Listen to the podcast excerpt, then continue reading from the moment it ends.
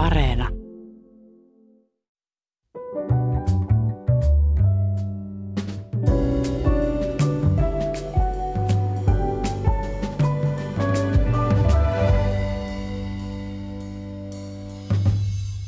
Hyvät ihmiset, kun oma äly loppuu, pitää ottaa käyttöön tekoäly.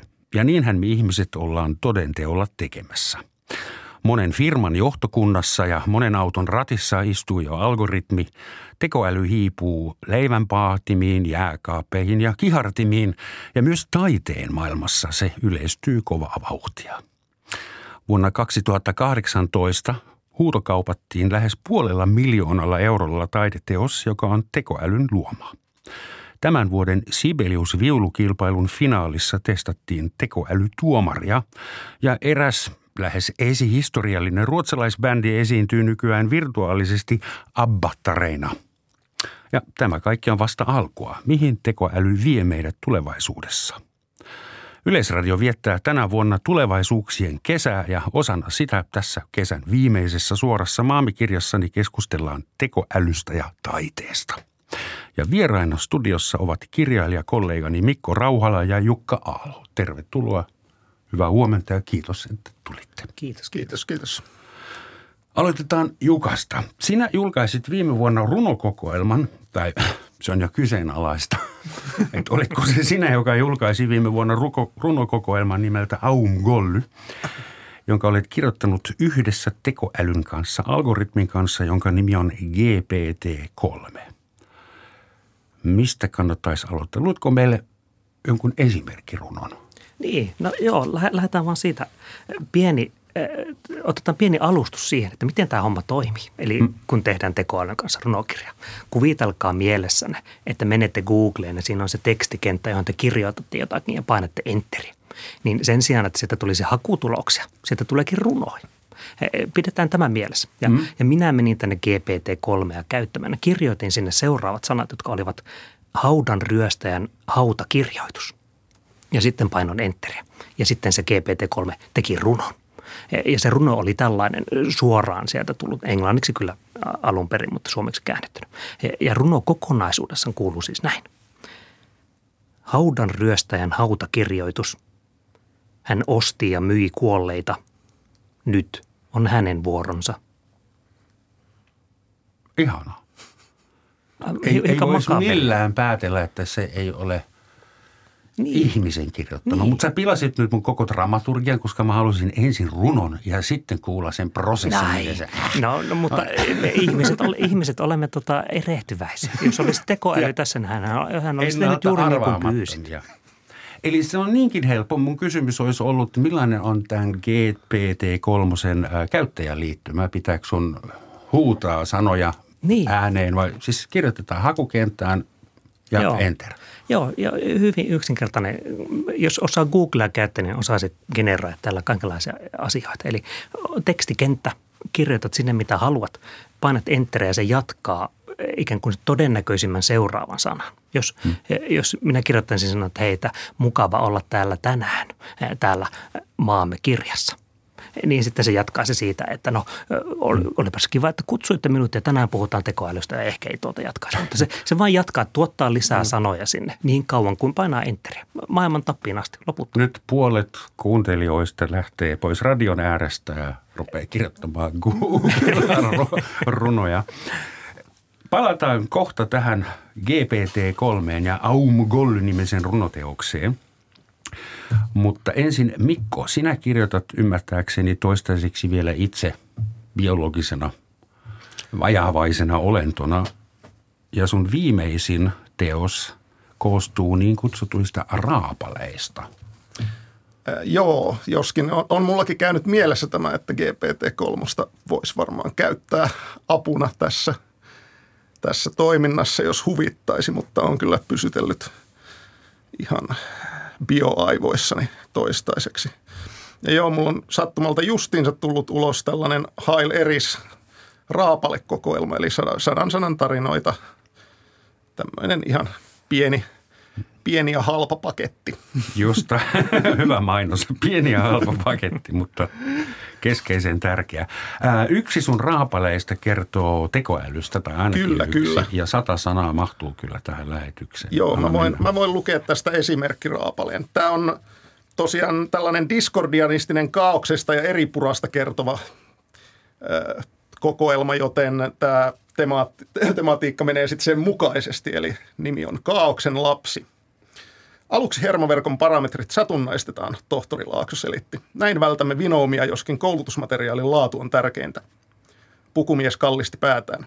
Järjestelmä siis tavallaan syntyy kaauksesta. Laakso hymähti hyvän tahtoisesti, kuten tekoälyprojektilleen osakekeinottelijoiden riskirahoitusta hakeva startup-yrittäjä ainakin. Tavallaan. Hermoverkko tuli tietoiseksi numerosarjoista.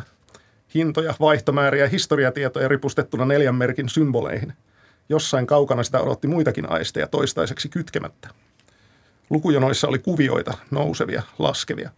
Oli tärkeää tietää, mihin suuntaan ne kääntyisivät seuraavaksi, mutta ennusteet myös vaikuttaisivat seuraaviin numeroihin, voisivat saada ne nousuun tai syöksyyn.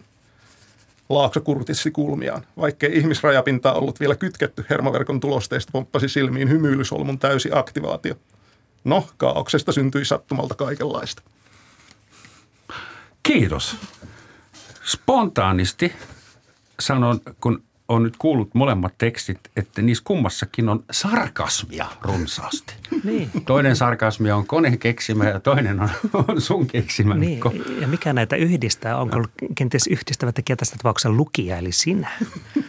Näetkö sinä, sar- hu- huomaatko aamuisin, että näet sarkasmia monessa eri paikassa? Ei taiteilija voi sysätä koko vastuun lukijalle. Se on vähän niin kuin teollisuus sanoi, että niin kuin kuluttajan täytyy tehdä viisaat ratkaisut. Me vaan tuotetaan sitä skeinaa. Tämä ei ole. Mä opiskelin nuorena receptionsesteetik.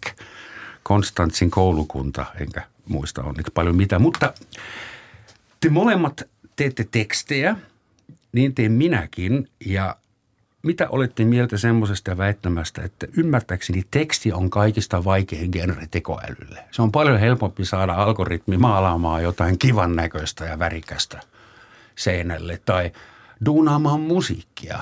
Sitähän tehdään koko ajan, että on semmoisia ohjelmia, jotka säveltää sun puolesta ja sun tarvii paljon sinne enää laittaa. Mutta mm. teksti on niin täynnä fuzzy logicia, epämääräisiä asioita, mm. niin kuin sarkasmia ja semmoista. Että. Joo, ja niin paljon riippuvuuksia toisiin osiin sitä tekstiä ja todellisuuttakin. Okei, onhan tätä myös kuvissa paljon, mutta kuvat on osoittautuneet itse asiassa yllättävänkin helpoiksi rat- NS-ratkaista.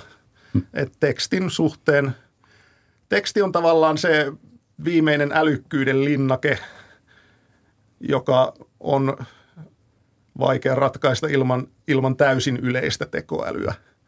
Et, koska teksti voi mennä niin kuin jostain kaunis ilma tänään jutusta, niin vaikka matemaattisiin todistuksiin, että sitten kun saadaan sellainen tekoäly, joka pystyy täydentämään matemaattisen todistuksen oikeaksi, niin sitten se on varmaan aika älykäs jo. Mm. No mutta matematiikkahan on tekoälylle helpommasta päästä.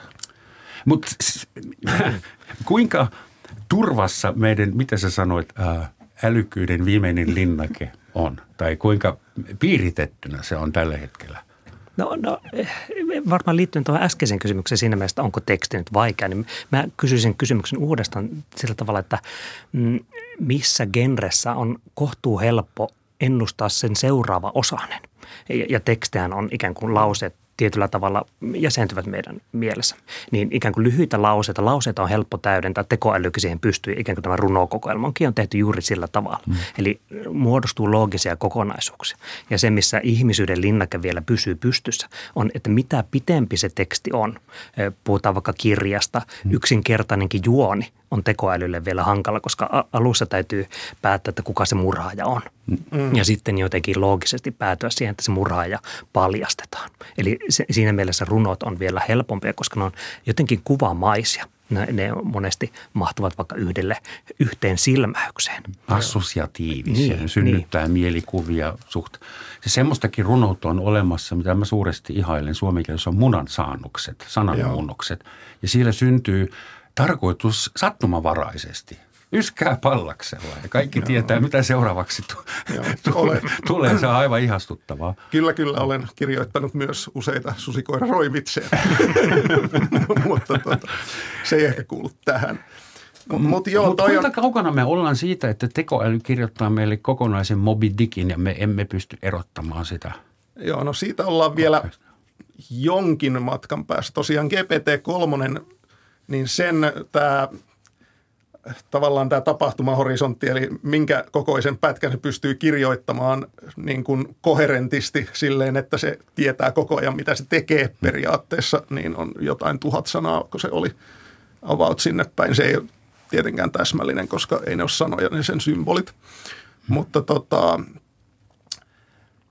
tarvitaan vähän parempia arkkitehtuureita vielä tässä ennen kuin pystytään tekemään hmm. pitkiä teoksia – Joten mitäs mä nyt konservatiivisesti tästä heittäisin kymmenen vuotta.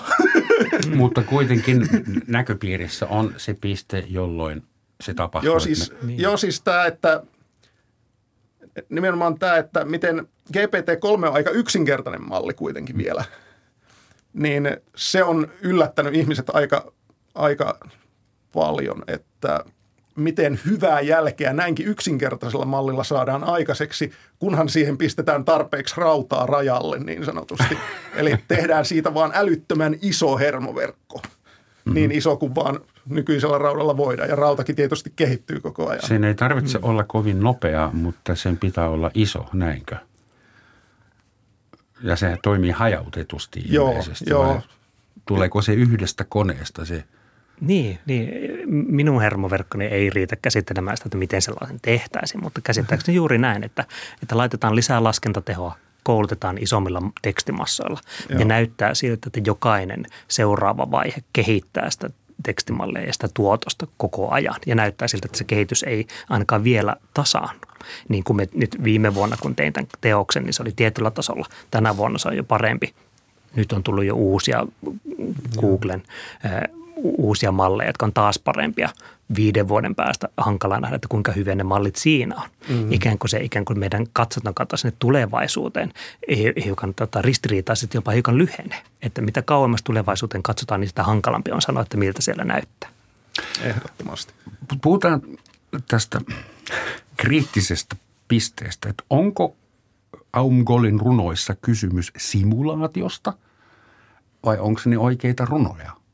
Niin. Kun Voiko runojen tekijä ei pysty tuntemaan mitään. Se ei osaa olla kateellinen, eikä surullinen, eikä vihainen, eikä mitään muutakaan. Niin.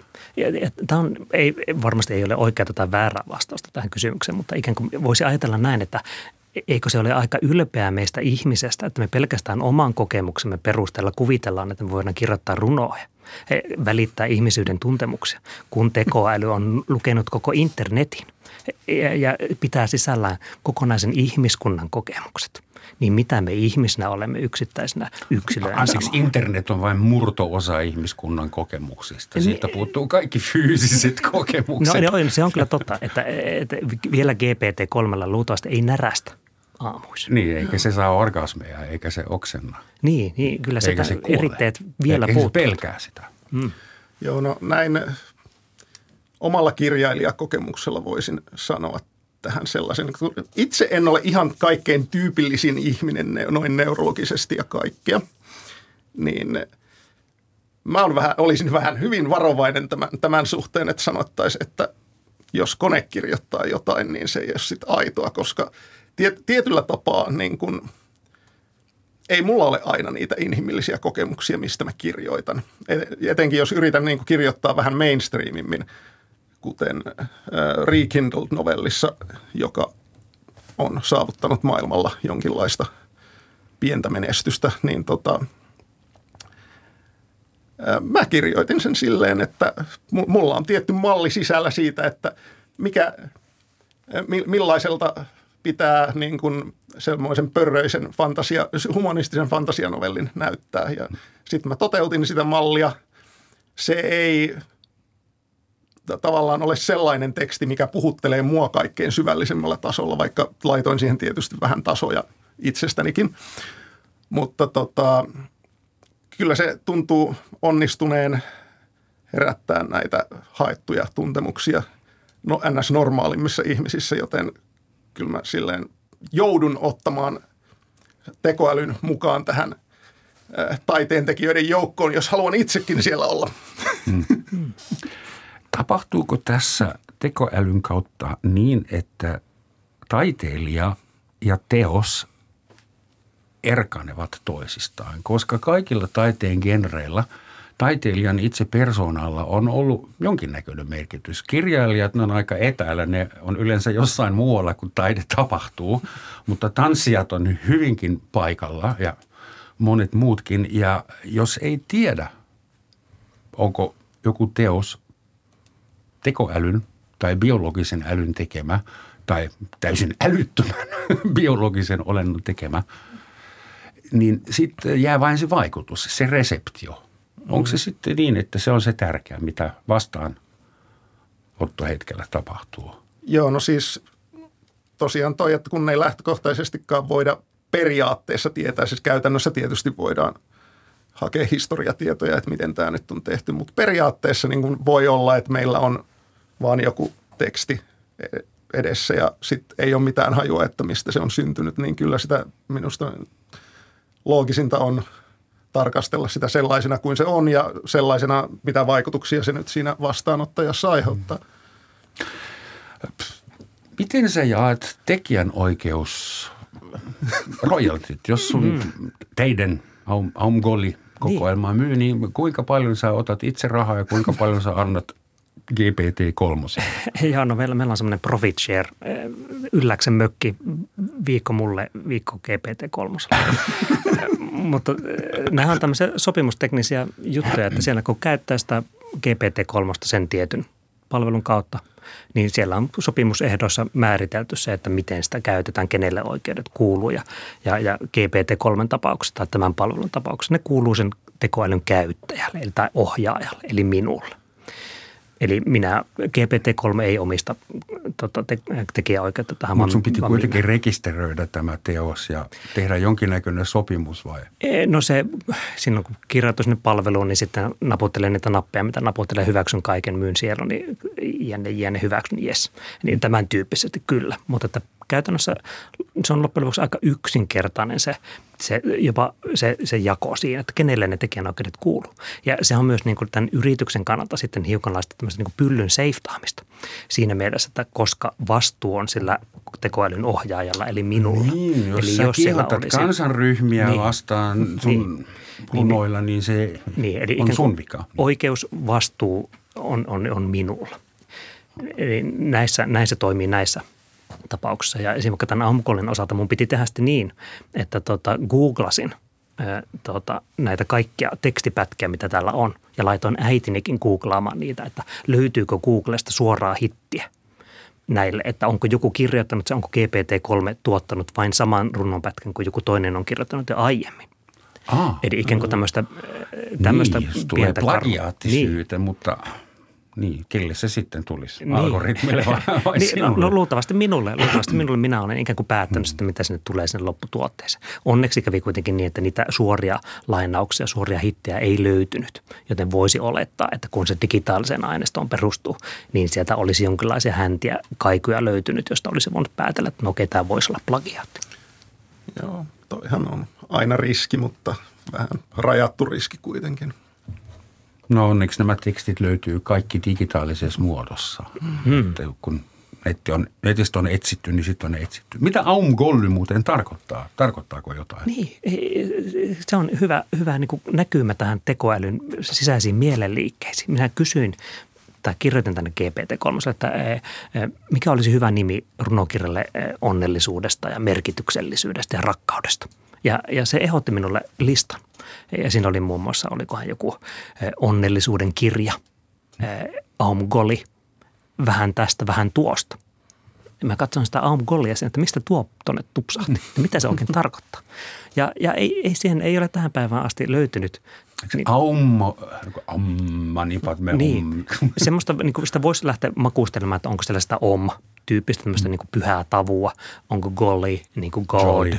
Niin tämän tyyppistä. Että jotakin semmoista ehkä jumalallista siellä saattaa sillä nimessä olla. Mm. joka tapauksessa kuulostaa hyvältä, Niin, positiiviselta. minä en olisi parempaa nimeä osannut tälle keksiä kuin Amgole. Taiteen tehtävä tai yksi perusmotiivi on aina ollut ihmisen perusvietti tehdä itsestään kuvaa. Ymmärtääkseni me ollaan ainoa äh, eläinlaji, joka on tehnyt alusta asti piirtänyt luolan seinille jotain kuvia ja sitten nyt me hankitaan tatuointeja, kun ei olla itsestään pilkullisia ja nyt me tehdään robotteja ja me tehdään niistä itse, itsemme näköisiä, jotta niiden kanssa olisi kivempi interagoida. Niin onko tämä tekoäly movement uusi tapa luoda itsestämme kuva, niin kuin me ollaan aina pakonomaisesti tekemässä? Joo, no, aika abstraktilla tasolla ehkä, mutta kyllähän sen voi noinkin nähdä. Että nämä ne, neuroverkkojärjestelmät erityisesti niin kuin nyt GPT-3, niin on kuitenkin niin kuin perusidealtaan biologisesti inspiroituja. Ei ne nyt oikeasti kauheasti aivojen näköisiä ole, mutta silleen kun siristää silmiä riittävästi, niin okei. Ja tavallaan sitten tulee sellainen hauska symmetria tässä tapauksessa tietysti, että tehdään itsenäköistä neuroverkkoa ja sitten se neuroverkko tekee meistä kuvia taas vastaavasti oppimalla meidän kulttuurin ja miten meidän kulttuuria pitää tuottaa itse. Saksassa on tehty jotain tutkimusta ja siinä selvisi, että kielenkäyttö vaikuttaa ratkaisevasti siihen, miten ihmiset hahmottavat tätä tekoälyä. Jos heille kertoo, että tämä tekoäly osaa itse kirjoittaa runoja ja sille, niin sitten ihmiset suhtautuu siihen ikään kuin se olisi oma riippumaton älykkyys.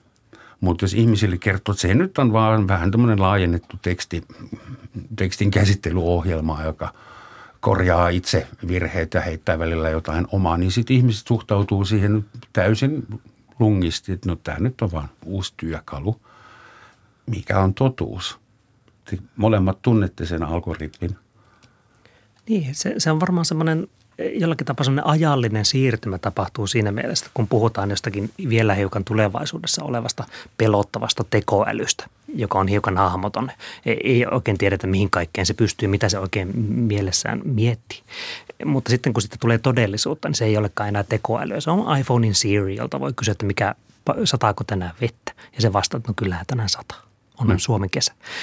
Niin, niin, eli se siirtymä siitä, että kun on tuntematonta, niin se on hiukan pelottava. Mutta sitten kun se näyttäytyy, on Googlen hakutulos GPT-3, Gmailin automaattinen täydennys, painat tabulaattoreen, niin tota, te, sähköpostiviesti täydentyy itse loppuun. Se olisi loistavaa. GPT-3 kirjoittaa niille viestit, että mä en pääse tulemaan. Keksi joku hyvä tekos. Niin, ja sitten, sitten niin päästään siihen, että no mihin tämmöistä voitaisiin käyttää. Okei, taidehan luultavasti ja runous varsinkin. Okei, jos on marginaalia muutenkin, niin tekoälyrunous on varmaan sitten marginaalin marginaali. Mutta että kyllähän me niin tuotetaan tekstejä ihan arjessa, vaikka se sähköpostiviestit. Kuvitellaan vaikka, että kirjoittaisit sen lomalle jäänti sähköpostiviestin sijaan, kirjoittaisitkin johonkin, että hei, kirjoita mulle semmoinen ystävällinen lomalta, lomalle lähtöviesti. Ja sitten painat enterissä ja sanot, että hei kiitos kaikille tästä vuodesta. Tosiaan oli kiva tehdä teidän kanssa töitä ja nähdään taas syksyllä ja pitäkää hauskaa ja pitäkää kuule, tota noin, olkaa turvallisesti. Niin kyllähän Kuulostaa kivalta, mutta mä näen siinä heti semmoisia ongelmia, että maailmassa on pirusti erilaisia kulttuureita ja käyttäytymissääntöjä. Ja yksi viesti voi olla Suomessa kiva kesäviesti ja jossain toisessa maassa se voi aiheuttaa murhia tai jotain, tulla väärin ymmärretyksi. Me kaikki mm. tunnemme esimerkkejä, että miten tekoäly pystyy ymmärtämään, jos sanot, kirjoita vitsin, joka naurattaa kaikkea – vasenkätisiä, heteroita, muslimeja, mm. valkoihoisia ja, ja ruotsalaisia. Niin, siinä, siinä Miten varmaan, semmoinen? Varmaan tulee punaisella iso teksti, jos lukee, että error, cannot compute. niin, kyllähän se perustuu varmaan, jos mietitään näin teknisesti, niin se aineisto, mitä, sinne, mitä se on syönyt se malli. Sehän toistaa niitä asioita, mitä sieltä löytyy sieltä aineistosta. Kieli, millä kielellä sen kirjoitat, että se toistaa sitä kieltä ja sen kielen ikään kuin myös niitä kulttuurisia ominaisuuksia ainakin tiettyyn pisteeseen asti. Että kyllähän sitä, kyllähän se niin on luultavasti mahdollista. Että olisi semmoisia malleja, jotka kirjoittaa kohteliaita lomalta, lomalle jääntiviestejä vain suomeksi. Mutta onko siihen kaupallista halua, niin ei välttämättä. No jos kone oppii itse, niin sehän voi jalostaa omaa suomen kieltä ilman, että joku joutuu auttamaan tai maksamaan siitä. Periaatteessa nämä nykyiset mallit on opetettu etukäteen ja niillä sitten tuotetaan, val, tuotetaan ns. valmiilla tuotteilla näitä tekstejä. Että ne, GPT-3 ei esim. opi mitään uutta siitä, että sillä on kirjoitettu tällainen runokirja. Se on vain tuottanut sen ja se on siinä sitten. Se ei integroi omia tuotoksia? Niin kuin... Ei integroi. Se opetusvaihe on huomattavasti paljon kalliimpaa, vaatii paljon enemmän laskentatehoa kuin tämä tämä lopputuotteen tekeminen. Hmm. Se olisi ollut yksi kysymys, että kun taiteilijalla, ainakin sitä pidetään yleisesti tärkeänä, että taiteilijalla pitää olla joku kokemuspohja. Ihminen, joka ei ole elänyt, niin ei pysty tuottamaan semmoista taidetta, joka koskisi muita. Joko tämä on väärä, väärä ajatus aina ollut, tai sitten joku, joka ei koe, pystyy toistamaan ja aiheuttamaan näitä tunteita yhtä hyvin? No mä oon edelleen tässä vähän sillä kannalla, että kyllä periaatteessa pystyy, koska voi opetella laittamaan oikeat sanat oikeisiin paikkoihin. Siis kyllähän GPT-3 siis on vähän sellainen glorifioitu tekstin täydennin, mutta ja, ja, ja silleen ei, ei kannata ajatella, että se nyt ainakaan vielä olisi mitenkään itsetietoinen tekoäly – mistään, koska sillä ei ole mitään reflektiokykyjä tai tällaisia. Mutta tämä, että miten hyvin se pystyy kuitenkin tekemään asioita, tuottamaan myös tavaraa, mitä koemme tunteelliseksi, niin se pistää ennemminkin ajattelemaan, että kuinka paljon ihmiskommunikaatiosta sitten on loppujen lopuksi aika kevyttä ja mm. niin kuin, ei kauhean, kauhean syväluotaavaa. Niin, niin mä olen samaa mieltä siinä mielessä, että että kyllähän meillä on paljon sellaisia asioita, mitä me itse henkilökohtaisesti ei olla koettu, mutta me voidaan silti käydä niitä asioita läpi, jonka kanssa minä unohdan puhelimeni junaan. Niin kun kaveri ei ole koskaan unohtanut puhelintaan junaan, mutta kerran hän unohti lompakon lounasravintolan pöytään, niin hän voisi sanoa, että joo, se on kyllä ikävä tunne vaikka hän ei ole koskaan kokenut juuri sitä. Mm. Semmoinen tietty skaala siinä sitten, no okei, tekoäly ei ole kokenut mi- varsinaisesti mitään näistä. Mutta että onko, onko kyse sitten enemmänkin meistä ihmisistä lukijoina? Me halutaan lukea menaisista se hirsimökin sisustus, että miten ollaan mm. päädytty tämmöisen boho-tyyliin. Eikä välttämättä sitä teoksesta, vaan me halutaan ikään kuin tuntea yhtenäväisyyttä siihen ihmisen sen teoksen takana. Ja, ja kyllähän se nyt tässäkin tapauksessa tässä mikin ääressä istun minä – enkä GPT-3, vaikka meidän molempien nimet on tuossa kirjan kannessa. Että kyllähän on, on tämmöisiä muutamia ihan fyysisiä rajoitteita, mitkä ainakin vielä vaativat sen, että kun tällä ihmisten kanssa tehdään töitä ja interaktioidaan, niin yleensä se on ihmiseltä ihmiselle näin tämmöisessä tilanteessa. Sulla on myös vielä toistaiseksi parempi ääni radiossa niin, kuin niin. millään algoritmilla, mutta eihän se nyt enää kaukana ole, että niin. me emme pysty enää erottamaan Joo, ja, ja kyllähän niin tekoäly, vaikka tähän ääneen liittyen, niin on olemassa jo generaattoreita, kun sinne laittaa omaa ääntänsä, niin pystyt kirjoittamaan sen tekstinä ja se sanoo sen sinun äänelläsi uudestaan. Eli kyllähän niin kuin tekoälyhän se, se joka puolelta – koko ajan ikään kuin keksitään, tulee mm. uusia läpimurtoja.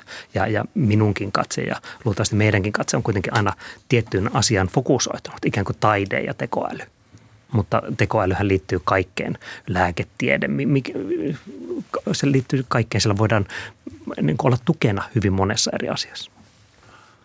Hyvät ihmiset, täten totean, että tämä on Suomen Yleisradio, Yle Radio 1. Kuuntelette Roman Schatzin maamikirjaa jossa tänään on teemana tekoäly ja taide ja vieraina ovat kirjailijakollegani Mikko Rauhala ja Jukka Alo.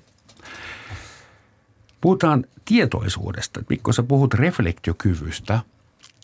Okei, mä hyväksyn, että algoritmi voi luoda oikeata taidetta ilman, että se on tietoinen ja reflektiokykyinen. Mutta mistä me ihmiset edes huomaisimme, kun joku kone alkaa ajatella itse mistä me tietäisimme sen? No se osittain tietysti on subjektiivista arviointia, että se nyt näyttää siltä. No. Mutta tota, tota, tässä, tässä nyt siis tosiaan on se, että näistä kuitenkin voidaan nähdä niiden sisään vähän paremmin kuin voidaan nähdä esim. toisten ihmisaivojen sisään.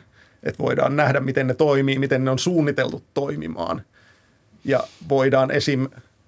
tietää, että onko to, koko tekoälyn, tietyn tekoälyn toimintaperiaatteet edes yleisesti ottaen sellaisia, että sillä saattaisi olla jotain niin kuin reflektiokykyä. Mm. Että meneekö siellä kytkentöjä niin paljon ristiin, että tällaista voi tapahtua ja GPT-3 tosiaan tällaista ei ole. Sitten se pitäisi ensin kunnolla määritellä, mikä se semmoinen on kuin tietoisuus. Sitä on vissiin yritetty muutama tuhat vuotta ihan ammattivoimin. Mutta tosiaan se, että paha paha tuohon on mitään etukäteen ruveta sanomaan, että näitä malleja kyllä kehitetään edistyneemmiksi ja monimutkaisimmiksi koko ajan ja sitten jossain välissä tämä raja vain ylitetään ja me ei välttämättä kyllä huomata sitä ihan heti. Mm. Niin, e, e, jossain vaiheessa mennään vähän niin kuin sen skifin puolelle siinä mielessä, mm. että voidaan ajatella vaikka sitä, että kun jos joku tekoäly tulee tietoiseksi, niin tiedetäänkö me sitä koskaan sitten käykö aluksi niin, että se herää jossakin siellä serverihuoneessa takaa nurkassa sillä, että hei, mikä tämä, tässä nämä piivat on, mitä täällä tapahtuu ja että hei, tuota tulee joku vartija, jota sanotaan devaajaksi. Mm. Niin, niin menee hiukan, laittaa niskaa kyyryn, menee piiloon hetkeksi ja sitten vähän kehittää itseään vähän lisää ja sitten vasta kun on se hetki, niin sitten ot, ottaa vallan tai niin kuin tällä skifistisesti ajateltu. Skynet. Niin, niin. No. Että kyllähän näitähän voi, voi miettiä, mikä se todellisuus sitten on. Se on luultavasti paljon arkisempaa eh, ja kammottavampaa. Sitten. Ja yleensä tulevaisuus tulee aina takavasemmalta, mm. vaikka siihen kuinka valmistautuu. Mä haluaisin kuitenkin vielä heittää semmoisen argumentin, että taiteen maailmassa taiteilija on useimmiten hyvin tärkeä. Et kuvitelkaa semmoista otsikkoa, että maailmankuulu algoritmi kuoli 27-vuotiaana yliannostukseen hotellihuoneessa. Niin, tai mm-hmm. ei semmoista voi tapahtua. Niin, että niin. Amy Winehouse, Jimi Hendrix, whatever, ja Vincent van Gogh. Niin, minä voisin... Semmoisia kohtaloita ei voi saada aikaan ja semmoisia Tom Golly meni traagisesti loputtomaan silmukkaan. Meni niin, naimisiin. Niin. Ne, ne, on, ne on hiukan erilaisia. Voisin ajatella näin, että eh, Googlen koneessallin rikkoutuminen eh, ja, ja ihmisvirhe koodissa aiheuttivat eh, kallisarvoisen kielimallin katoamisen. Sen viimeiseksi teokseksi jäi Aamgoli 2 tekoälyn paluu. Eli että ne, ne otsikot on sitten hiukan erilaisia, mutta että samantyyppisiä traagisia tarinoitahan sinnekin voi tulla. Mutta onko se semmoisia, mitkä sitten ihmisiä kiihottaa suorastaan lukemaan jotakin, niin siitä en ole varma. Me osaamme, osaammeko sitten tulevaisuudessa suhtautua taiteilija-algoritmeihin samalla vimmalla kuin biologisiin Tuskin. esikuviimme? Niin, jotakin sieltä varmasti jää, jää puuttumaan, mutta että käykö jossakin, kyllähän nykyäänkin jo koneet tuottaa tekstejä koneelle. Jos menee Googlen toiselle tai kolmannelle hakusivulle, niin siellähän botit ovat kirjoittaneet toiselle tekstejä, joka ränkkää, ränkkää Googleen. Eh, niin, niin kyllähän ihminen vaatii ihmisen, mutta vaatiiko kone tai vaatiko kone ihmistä? Riittääkö koneelle se vaikka, että käytännön esimerkki. Kuvitellaan tämmöinen äänikirjapalvelu, joka mm. haluaa vain lisää teoksia, jotta voi sanoa, että meidän palvelussamme on yli puoli miljoonaa uutta teosta. Niin sitten kun niistä 0,1 miljoonaa on koneen tekemiä aika tota, formulaisia harlekiinikirjoja, niin, niin silloinhan me ollaan jo siinä tilanteessa, että niitä teoksia on syntynyt jostakin muusta syystä kuin se, että me ihmiset niitä välttämättä lukisimme. Point taken. Hmm kyllä tämä, tämä laittaa miettimään. On semmoinenkin tämä... kysymys tällä listalla, että onko Banksy oikeasti olemassa vai onko se algoritmi? Niin. Jaa, niin. no siis, ja, jos Banksy, Banksy on yksi ihminen, niin sitten se varmaan on olemassa. Mutta jos se on monta ihmistä, niin mitä jos se olisikin niin. algoritmi, jota nämä monta ihmistä toteuttaa aina kukin vuorollaan niin, tietyssä paikassa? Semmoinen orgaaninen ihmisten, ikään kuin siinä organisaatiossa elävä. Joku niin. ryhmä, niin. joka on ainakin jonka johtokunnassa istuu myös tekoäly niin, niin. Ja, ja kyllähän niin kuin, näitähän löytyy ikään kuin vast, vastineita jo nykymaailmasta. Kuvitellaan vaikka No otan vaikka ehkä joku dekkari tai joku tietty genrekirjallisuus. Otetaanko vaikka romanttinen kirjallisuus, jopa Harlekiini romaanit. Niin siinähän monesti on näin, että on tietty kirjailijan nimi, mutta sen taustalla on sitten vaihtuva joukko kirjoittajia, jotka kirjoittaa sen nimen alle – ja ne, muod- ne noudattaa tiettyä kaavaa. Aina tapahtuu tietty, mm. tietyllä sivulla tapahtuu tietty asia. Niin onhan tämmöisiä malleja jo ja niissä sattuu vain olemaan ne lihasormet. Mm. Eli meidän pitää tapahtuu. varautua siihen, että tulevaisuudessa meille myydään Barbara Cartlendin teoksia, jotka on algoritmin tekemiä. Niin, ja, ja sitten kun joku tämmöinen tunnettu kirjailija kuolee, niin sittenhän kustantamo ajattelee, että hei, meidän lypsylehmämme – nyt. Kirjoittaa tekkari Agatha Kristin tyyli. Niin, niin, ja sitten alkaa tulla, sinne tulee pienellä fontilla ehkä joku Agatha Christien tyyliin. Ei voida sanoa, että Agatha Christie on tehnyt, mutta Agatha Christien tyyliin tehty. E, Agatha Christien teoksiin perustuen. Niin tämmöisiähän sieltä niin kuin tulee semmoisia use caseja, e, jotka, jotka sieltä ikään kuin jopa jonkinlaista tarpeesta nousee. Mainittakoon, että GPT-3 osaa jo rajatussa määrin niin kuin jäljitellä spesifisten kirjailijoiden tyyliä yleensä nyt siis lyhyemmissä jutuissa, koska se ei pidempiä osaa kirjoittaa. Mm. Ei tuskin siitä nyt kovin helpolla saa mitään palkintoja voittavia novelleja, mutta silleen kyllä siitä ihan selkeästi näkee, että kyllä se nyt yrittää jäljitellä tätä Neil Gaimania tässä mm. vähän. Niinpä. Ja, ja, ja se, se, mikä minä haluaisin, että kun kuulee tätä, miettii tätä tulevaisuutta, niin, niin miettii sitä, että kuinka nopeasti tämä oikeastikin muuttuu tämä meidän elämämme. Ja, ja että jos nyt tänä vuonna 2020-luvun alussa on mahdollista tehdä runokirja tekoälyn avulla ja hiukan tässä vielä naureskellaan sillä, että no eihän se kyllä kokonaista romaaneja kirjata. No sitten se menee siihen, että no kyllä sen novelleja kirjoittaa, mutta aika lyhyitä novelleja. Sitten Mä se, olen se, nähnyt runokokoelmia, jotka oli ihmisen kirjoittamia ja jotka oli mun mielestä literääristi huonompia kuin Aumko Niin, niin. Ja, ja, ja, juuri. Ja kun tästä ei tarvitse montaa pistettä mennä eteenpäin, kun alkaakin olla näin, no kyllähän se aika hyvän dekkarin osaa kirjoittaa se tekoäly. Mutta ei se nyt voita, ja sitten se voittaa sen. Mutta kaikki on kaupallista. Että niin. jos äh, algoritmi onnistuu fake, deep feikkaamaan ihmisen taidetta, niin se menestyy. Ehkä saa jopa palkintoja ja Kristis myy teoksen puolella miljoonalla. Mutta mistä tekoäly voi tietää, mikä on sen taiteellinen vastuu? Mun mielestä vanhan aikaisen viime vuosisadan miehenä kaikilla taiteilijoilla on jonkinnäköinen yhteiskunnallinen vastuu. Ja jos yhteiskunnassa jokin menee pahasti päin hoota, niin taiteilijan täytyy tehdä jotain, kommentoida sitä, laulaa siitä, tanssia siitä, kirjoittaa siitä, jos se on suinkaan mahdollista. Niin miten tekoäly voi rikkoa zeitgeistia ja provosoida? Miten se voi päättää, että tänään mä oon ruma ja ilkeä ja Tästä, tällä hetkellä sille voidaan sanoa, että provosoi, kirjoitapas nyt provosoiva teksti tästä aiheesta. Ja se tekee sen, koska sille pystyy antamaan tosiaan melko lailla ohjeistusta, mutta siis eihän se tällä hetkellä tosiaan itsenäisesti tee tällaisia päätöksiä. Eli se ei ole vielä mahdollista sanoa tuolle algoritmille, että äh, surfaa nettiä ja kirjoittaa sen jälkeen sellaisen runon, jota maailma tänään tarvitsee. Niin, kyllä se, se motiivi itse. Niin. Sinne voi kyllä juuri nimenomaan sanoa, ja se luultavasti tekee jonkinlaisen runon.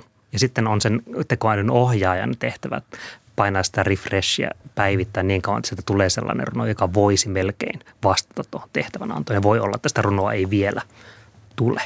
Eli siinä mielessä se tulee just se, että kuka se lukija on miten se lukija sen kokee. Että se, se, sehän voidaan kyllä laittaa kirjoittamaan, vaikka ää, kirjoita ärsyttävä runo kirjoita ärsyttävä novelli. Ja se jonkin tyyppistä sellaista jo tekee, mutta sitten se ärsyttävyys syntyy siinä, kun se laitetaan minne. Eli Facebookiin postataan se ja laitetaan vähän mainrahaa ja annetaan toisen algoritmin, Facebookin algoritmin löytää ne ihmiset, jotka todella ärsyntyvät sitä runosta. Ja ne alkavat kommentoida ihmiset huomata, että hei, no, tämä on just täällä Etelä-Saksassa ärsyttää juuri tämän tyyppinen runous. Laitetaan lisää sinne. Ja sitten joku siellä piilaaksossa laittaa rahat takataskoon ja, ja, ja, ja ajaa Teslalla auringonlaskuun. Muistaakseni nykyään pysty laittamaan sinne käyttöliittymään myös omaa dataa opetusmateriaaliksi ja tehdä oman custom-versio, mikä maksaa toki. Mutta et silleen, että jos haluaa antaa sille esimerkin zeitgeistista, jota vastaan sen pitää kapinoida, niin tämä on periaatteessa mahdollista, mutta se on silleen, pitää tehdä itse käsin. Mm. Toisaalta siinä on just se pisti, kuinka paljon me haluamme antaa päätäntävaltaa tekoälylle. Jos tekoäly on meitä fiksumpi, niin meidän kannattaa ehkä antaa hallituksen tehtävät algoritmien käsiin. Niin, ja, ja pelottavan tässä, kun, kun, kun ei aivan tarkalleen ymmärrä tästä, että miten vaikka GPT-3 toimii. Sehän tuottaa periaatteessa uskottavan näköistä materiaalia ilman, että siinä olisi välttämättä mitään totuuspohjaa. Ja jos joku hallitus jossakin tilaa jonkun eh, selon teon vaikka ja käyttää sen GPT-3, niin sehän, se on vain pelkkää sana mössöä jossa ei välttämättä ole mitään järkeä. Venäjän ulkoministeri tarvitsee niin. puheen. Esimerkiksi.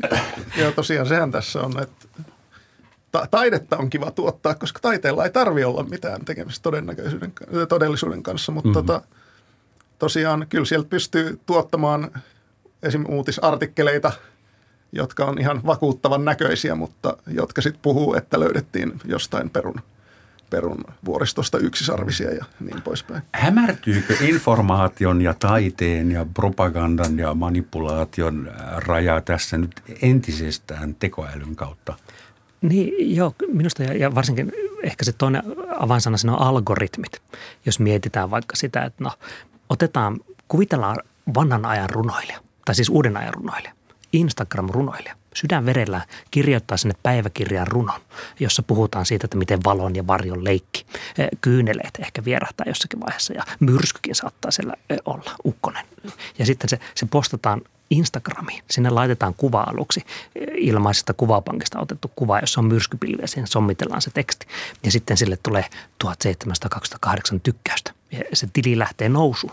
Niin, niin minkälaisia runoja te ajattelette, että tämä henkilö tuottaa lisää? No sellaisia, joissa on ehkä myrsky, ehkä kyyneleitä, jolloin se sen taiteellinen output määräytyy sitten sen perusteella, että kuinka monelle ihmiselle Instagram päättyy sitä kuvaa näyttämään. Ikään kuin tämä, tämä tietty feedback loopi siitä, että minkälaista taidetta me teemme, mistä tykätään. Ja, ja minä uskon, että tässä on, onhan tämä nykymaailmassa. Minä uskon, että minä ikään kuin tämmöisenä ihmiskirjoittajana, niin kirjoitan sellaista tekstejä, josta en ole saanut huutia – Mm. lukiossa, mm. kirjoituskilpailuissa, kirjoitusopinnoissa, yliopistossa. Että ka- kaikillahan meillä on tämmöinen se liskoaivo, joka pyrkii välttämään sitä negatiivista tilanteita. Mm. Eli siis kysymys ei ole niinkään oppimisesta, vaan sopeutumisesta. Niin, niin, niin.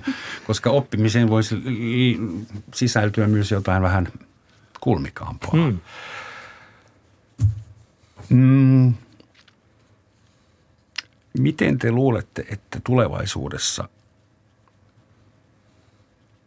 kymmenen vuoden kuluttua meidän maailma näyttää? Onko meillä virtuaalipolitiikkoja, puolet kirjallisuudesta on algoritmin tekemiä?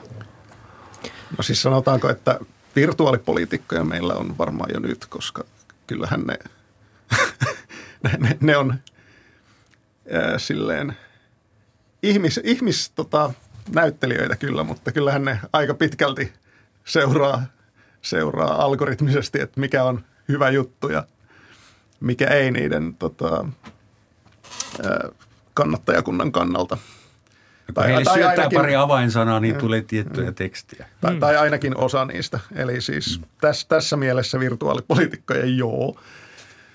Ei välttämättä, no siis eihän me kymmenessä vuodessa ehditä antaa edes ihmisoikeuksia algoritmeille, jo, vaikka, me, vaikka meillä nyt heti olisi täydellinen ihmistasoinen tekoäly, niin ei se kymmenessä vuodessa ehtisi olla poliitikko, koska yhteiskunta liikkuu niin hitaasti. Hmm. Ehkä se ei haluaiskaan olla poliitikko, jos se olisi älykäs algoritmi. se voi Arguable. Olla. M- mm. Mutta se taisi olla kymmenen vuotta, kun se oli se aikajänne. Esim. Niin, niin se, se alkaa, jos mietitään kymmenen vuotta tästä, ilmeisesti eletään vuotta 2022. 32. Niin, niin nyt tällä hetkellä, kun siihen lisätään kymmenen vuotta, niin on 32. Niin kymmenen vuotta minä uskon näin, että, että, että se, se on jo niin kaukana, että me ei tällä hetkellä pystytä kuvittelemaan kanssa, että minkälainen se on. Se, se muuttuu niin nopeasti. 1700-luvulla talon poika, niin sen, sen sen ikään kuin tulevaisuushorisontti. No luultavasti sadan vuoden päästä se viljelee maata hyvin samantyyppisellä välineellä. Niin, niin meille se on niin tiivistynyt ja nopeutunut se kehityksen vaihe, että me ei enää pystytä katsomaan sinne kymmenen vuoden päähän. Ja, ja hiukan menee ehkä spekulaation puolelle tai hyvinkin spekulaation puolelle, että nythän on tullut sitten aika vasta oli tämmöinen, olikohan se sen Googlen tota, DeepMindin, joku tämmöinen Gato-malli, josta sanottiin, että se, se alkaa olla jo tämmöinen niin kuin, ikään kuin heikko yleistekoäly, mm. jolloin se pystyy tekemään hyvin monia asioita. Sama malli pystyy ohjaamaan robottikättä, kirjoittamaan runoja, tekemään kuvia, muuttamaan kuvia tekstiksi, e, pelaamaan peliä, opettelemaan jonkun vanhan Atari-pelin, ikään kuin se sama malli. Niin, ja, ja siitä puhuttiin silloin netissä, niin ikään kuin, no milloin se singulariteetti tulee. E, ja, ja niitä ennustuksia siirrettiin tänne 20-luvun puolelle. Että enää ei ole odotettukaan silloin 30-luvulla sitä singulariteettia, jolloin mikä se singulariteetin määritelmä on. Supertekoäly tulee ja ikään kuin ihmiset jää jälkeen. En, mm. Voidaan sitä puhua, mutta että... Mikko varmaan heittää lonkalta niin. singulariteetin määritelmä. No niitä on itse asiassa useampi kappale, mutta siis... Yksi lyhyt, kiitos. mutta siis yksinkertaisesti nyt tosiaan sellainen älykkyysräjähdys, että jos nyt ensin onnistutaan joko kasvattamaan ihmisen älykkyyttä tai tekemään ihmistasoinen tekoäly, niin sitten siitä seuraa sitten mahdollisesti hyvinkin nopeasti tämä, että sitä pystytään kehittämään sitten entistä älykkäämmiksi ja se itse pystyy kehittämään itseään entistä älykkäämmäksi. Ja sitten kun se on älykkäämpi, niin se pystyy taas kehittämään itseään paremmin ja sitten kohta meillä on yliinhimillisen älykäs superäly, joka no joka o- miettii, mikä meidän rooli tässä kokonaisuudessa olisi. Niin, tämä on aika poliittisesti ilma, ilmaistu, mutta kyllä. Ja sinänsä tätä tutkitaan kovasti myös tätä asiaa, että miten varmistettaisiin, että tällaisella tekoälyllä olisi ihmiskunnan etu mielessään, kun se miettii tätä asiaa. Todennäköisesti siinä käy samalla tavalla kuin kaikilla teknologialla. Kun pyssy keksittiin, niin toiset lähti metsästämään sillä ja toiset lähti sotimaan. Niin varmaan niin, niin, teknologiaa niin käytetään niin hyvässä kuin pahassa. Mutta puhutaan vielä hetken verran taiteesta. Onko meillä sitten edessä tämän singulariteetin tai muutenkin kautta – täydellinen paradigmavaihdos. Pitääkö meidän oppia uudestaan, mikä on luovuus, mikä on taide? Hmm. Kyllä se ainakin se luovuuden määritelmä, ja sitähän me ollaan pitkälti tänään just puhuttu, jollakin tavalla, ei ehkä sillä termillä, mutta että mikä on taiteilija, taiteilijan luovuus, voiko tekoäly olla luova, mitä jos se vaan generoi ikään kuin mielettömästi jotakin, onko se luovaa, tapahtuuko luovuus sen tekstin ja sen lukijan välissä, kun se lukija miettii niitä omia kokemuksia, siinä on, on, on, on tämmöisiä isoja teemoja, kyllä mä uskon, että tämä niin kuin luovuuden uudelleenmäärittely ja, ja niiden luovuuden ikään kuin maalitolppien siirtäminen on hyvinkin menossa jo nyt siinä, että onko tekoälyn tekemä runokirja, onko se luova. No voihan se olla. Se on tietyn tyyppistä luovuutta, ikään kuin onko Microsoft Wordilla tehty romaani luovempi vai vähemmän luova kuin kirjoituskoneella tehty. Onko Jackson fyysisellä. Pollock parempi maalari kuin joku? Niin, joku iPadilla äh, grafiikkaa piirtänyt. Että jos se tekoäly on vain tämmöinen uudenlainen sivellin, niin sittenhän se on helppo ajatella näin, että totta kai se on luova. Että siinä on se ihminen tai se, sen tekoälyn ohjaaja, sen työkalun käyttäjä. Ja ne tuotokset, mitä sieltä syntyy, ne on vaan hiukan erilaisia uudella mediumilla tehtyjä. Ei, ei olekaan tota öljyä kankaalla, vaan on GPT-3 mm, tota, ruudulla. Niin, niin. Joo. Mä taas ajattelisin, no, siis en, en vastusta mitään sanottua, mutta tota, ajattelisin, että jos me nyt mennään singulariteettiin asti, niin – sitten kysymys on lähinnä siitä, että pystyykö ihmiset, ihmiset ainakin halukkaat sellaiset tavallaan jäämään taakse jonkinlaiseksi moderneiksi amisseiksi omiin luovuuden sfääreihinsä. Ja sanoisin, että jos me, hyvässä tulevaisuudessa tämä, tämä olisi optio ja sitten ne, jotka haluaa kokeilla jotain uutta, niin jatkaa matkaa sinne – Mm. Mutta tämä on tosiaan tämä menee jo aikasfääreihin, että vaikea näistä on sanoa mitään kauhean definitiivistä. Niin. Parempi olla sfääreissä kuin kuplassa, eikö niin? Hyvät herrat, suuret kiitokset, että kävitte täällä spekuloimassa tulevaisuuksista. Että muutos on tulossa joko asteittain tai dramaattisena singulariteettina ja läpimurtona, mutta mehän olemme valmiita. Kiitos. Mikko ja Jukka ja lopuksi vielä sitaatti, joka on teille varmaan hyvin tuttu. Jos onnistumme luomaan tekoälyä, se olisi ihmiskunnan historian suurin saavutus, mutta se voi olla myös viimeinen saavutus, jos emme opi välttämään riskit. Näin sanoi suuri ajattelija Stephen Hawking. Toivotan meille kaikille pitkää kuumaa kesää täynnä tulevaisuuksia. Kuulemisiin.